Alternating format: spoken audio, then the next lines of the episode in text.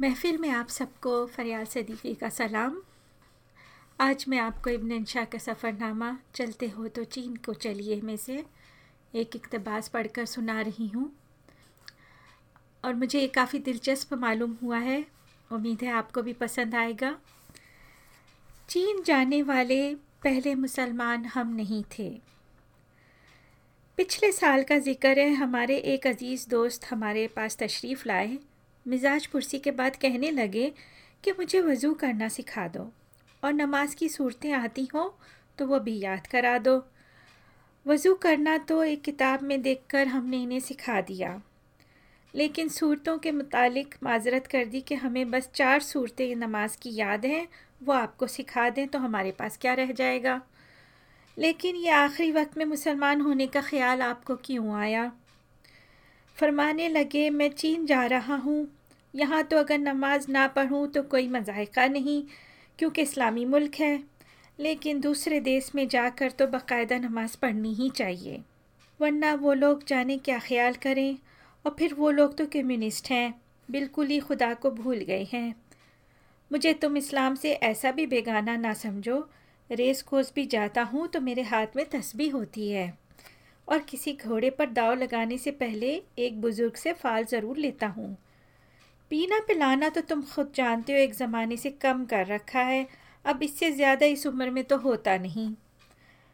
हमने देखा है कि अमेरिका या बरतानिया को शायद लोग दारुल इस्लाम समझते हैं कि वहाँ जाते हुए कोई किसी किस्म का तरद नहीं करता। लेकिन चीन या रूस जाते वक्त अपने कपड़ों के साथ साथ अपने इस्लाम को भी ड्राई क्लीन करा के ले जाता है। कोशिश करता है एक आध नमाज़ तो पेकिंग या मास्को की जामा मस्जिद में पढ़कर अपनी तस्वीर खिंचवा लें।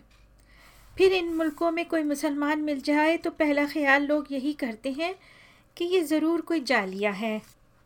इनकी हकूमत ने अभी इसे सिखा पढ़ाकर और असलकुम कहना सिखाकर हमारे लिए तैयार किया है। हमसे भी कैंटेन की मस्जिद में जो कि वहाँ मुसलमानों के मोहल्ले में वाक़ है, दो साहिबों से मिलवाया गया तो हमने गुमान किया, मौलवी साहब की दाढ़ी पर जो पाँच छः बाल हैं, मुहिज़ हमारे एजाज़ में उगाए गए हैं। नाम इन दोनों साहिबों ने हमें मुसलमानों के से बताए। एक इब्राहिम साहब थे, अगरचा इसके साथ चूँ चूँ चिन्स वगैरह भी लगता था, दूसरे साहब का नाम हम भूल गए। एक साहब ने मौलवी साहब से सूर फातिहा सुन ली। इस एक सूरत को सुनकर उन्होंने मौलवी साहब को पास होने के नंबर इसलिए दे दिए कि ख़ुद उनको सिर्फ़ यही सूरत आती थी। औरों की बात तो जाने दीजिए।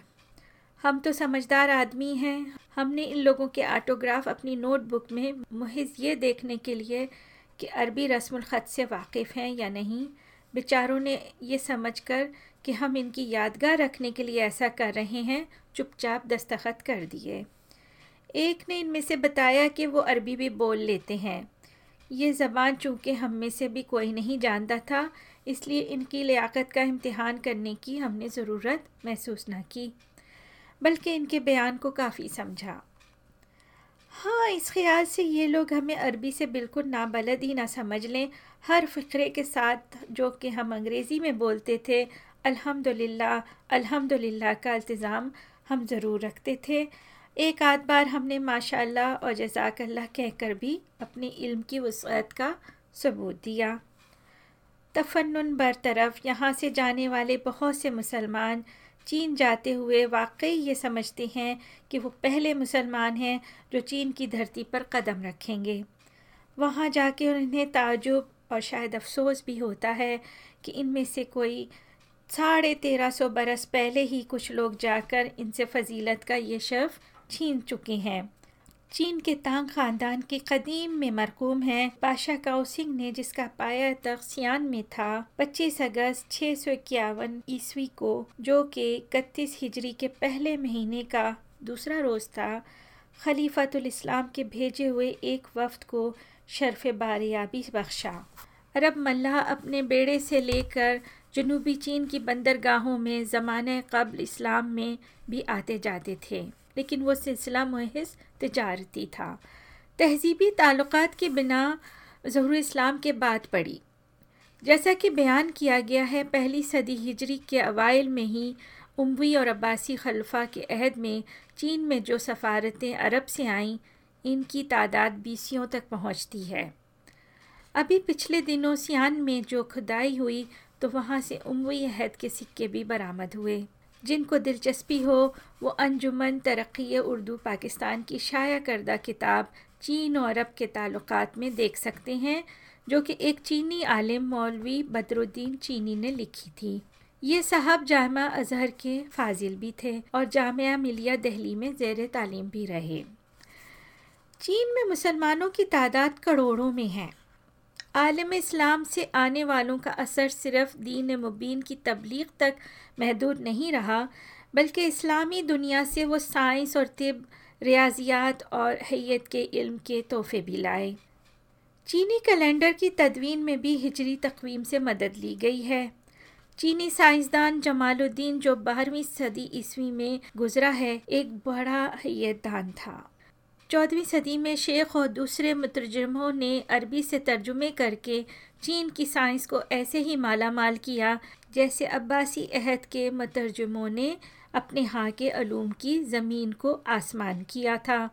तेरहवीं सदी के सरबर आवरदा चीनी मुसवरों में भी काउ के किंग नाम के एक मुसलमान थे और इसी अहद के एक आलिम शमसुद्दीन तो बहुत मशहूर हैं। जिन्होंने फ़लसफ़ा, तारीख़, अदब, रियाजी फ़लकियात जोग्राफ़िया हती कि इंजीनियरिंग पर भी बेसियों तसानीफ छोड़ी हैं।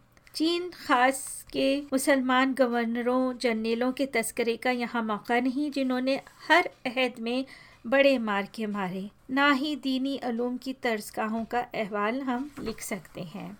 चीन की एक किताब, मुसलमाना ने चीन की असलियत में जो सोलहवीं सदी की तसनीफ़ है, लिखा है कि इस्लाम चीन में 628 ईस्वी में पहुँचा।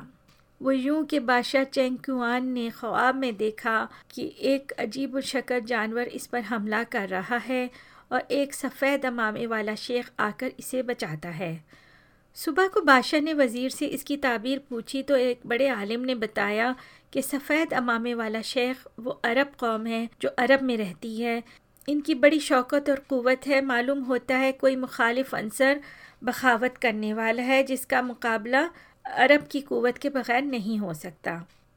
यह सुनकर बादशाह ने एक सफ़ीर अरब भेजा और अरब फ़ौज की कुमक मांगी। तीन हज़ार अरब सिपाही इस दावत के जवाब में आए, जो चीनी मुसलमानों के आबा व अजदाद हुए। इस वफद की क़्यादत तीन मार्का आरा कर रहे थे।